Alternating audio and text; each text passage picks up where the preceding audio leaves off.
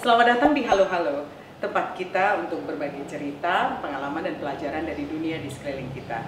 Saya Ayun Sundari.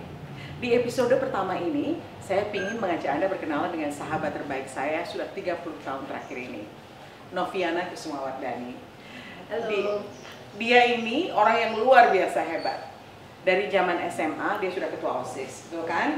Hidupnya seperti mimpi banyak orang. Kemudian bukan itu saja, dia menikah dengan lelaki pujaannya. Tapi kemudian badai datang. Apa yang terjadi, Dok? Saya bercerai.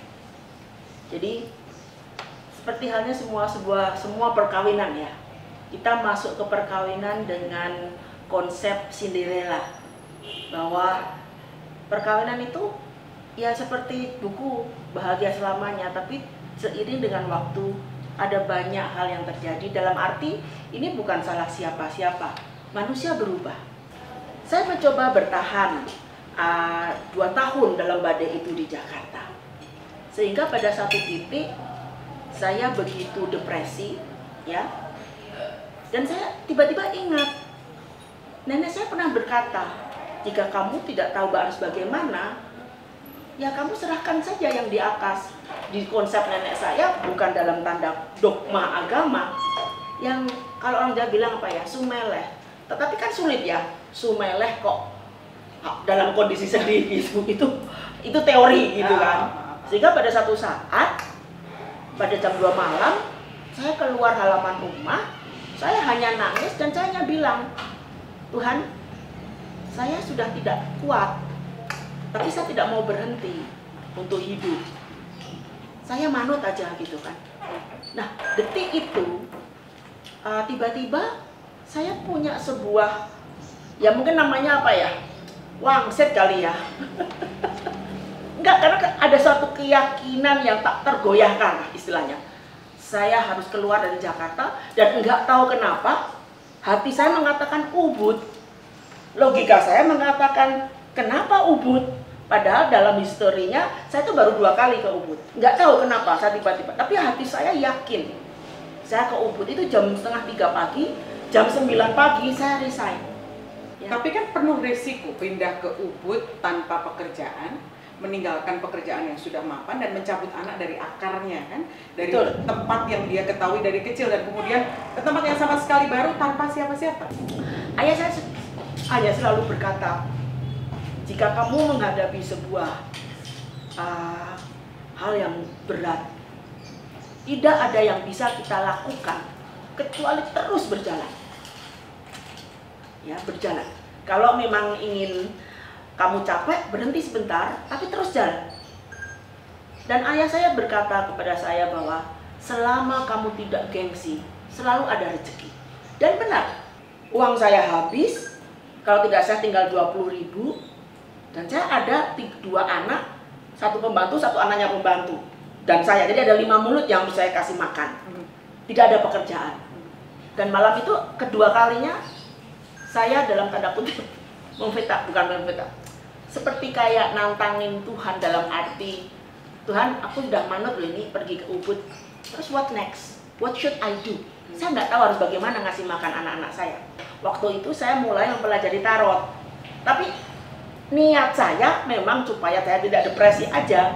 Ada hal yang lain. Nah jam 7 pagi itu ada seorang uh, teman yang sedang membuat event di Gianyar menelpon uh, no saya uh, ada event di sini tukang tarot yang harusnya di situ sakit atau gimana saya agak lupa. Pokoknya saya menggantikan orang itu. Saya hanya bilang dibayar berapa?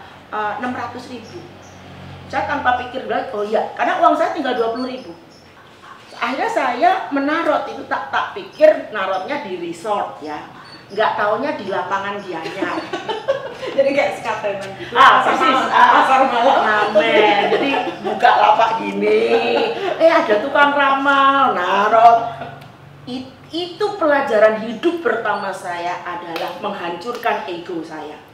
Gengsi malu merasa kalah merasa dilecehkan. Wah itu luar biasa saya kemudian yang membuat perubahan besar adalah seminggu sesudah event itu rumah saya diketuk orang. Ini rumahnya Bu, uh, Bu Novia ada Pak saya disuruh Pak Made Made atau Pak Nyoman lupa. Eh, beliau sedang tidak bisa ngantar tapi saya disuruh ngantar sesuatu. Tak pikir ngantar apa. Hmm. itu satu truk Mitsubishi Colt kampus dulu tapi Mm, mm, mm. itu isinya beras minyak apa ketela polowijo yang ibaratnya kan waktu saya marah sama Tuhan saya berkata gimana saya ngasih makan anak saya jadi dalam hitungan seminggu sudah tarot ibaratnya saya tiga bulan itu tidak habis beras itu jadi kalau untuk Tuhan makan menjawab doa. menjawab doa dengan nyata. tegang nyata. Sejak itu saya mengatakan nawa itu niat engsun tarot ini jalanku. Dan tiap hari saya mensyukuri nafas saya. Karena gimana enggak saya tinggal di tujuan wisata hampir seluruh dunia orang gitu. Mungkin sekedar background, Novi ini sekarang eh, dalam berapa tahun ya? Dalam kurang dari 14. eh, dalam 14 tahun ya, sudah punya rumah di Ubud, sudah jadi salah satu eh, pembaca kartu tarot yang paling ngetop. Siapa pelanggannya Alicia Silverstone, beberapa selebrita di Jakarta. Jadi sekarang Novi ini sudah bisa disebut mapan dan melewati badainya dengan baik. Ah, itu tadi kan baru ngomongin soal pekerjaan dan rezeki. Ada lagi yang menarik soal pencariannya akan cinta setelah gagal. Ayo cerita. saya pada titik menyadari bahwa kita itu hanya akan dipertemukan sebagai cerminan dari energi kita. Ketika saya bergerak, lebih mencintai diri saya, lebih merasa konten, ya energi itu membuka, ya membuka. Jadi cinta datang lagi. Cinta datang lagi. Nah sebelum kita tutup pada bincang kita kali ini, saya ingin nanya menanyakan ke Novi kalau ada tiga hal yang kamu bisa bagi eh, ke mereka yang pernah ter- sekarang ini sedang merasa terpuruk dan merasa gagal, tidak melihat ada titik terang di ujung terowongan itu apa? Kesadaran pertama bahwa tidak ada yang permanen di dunia ini.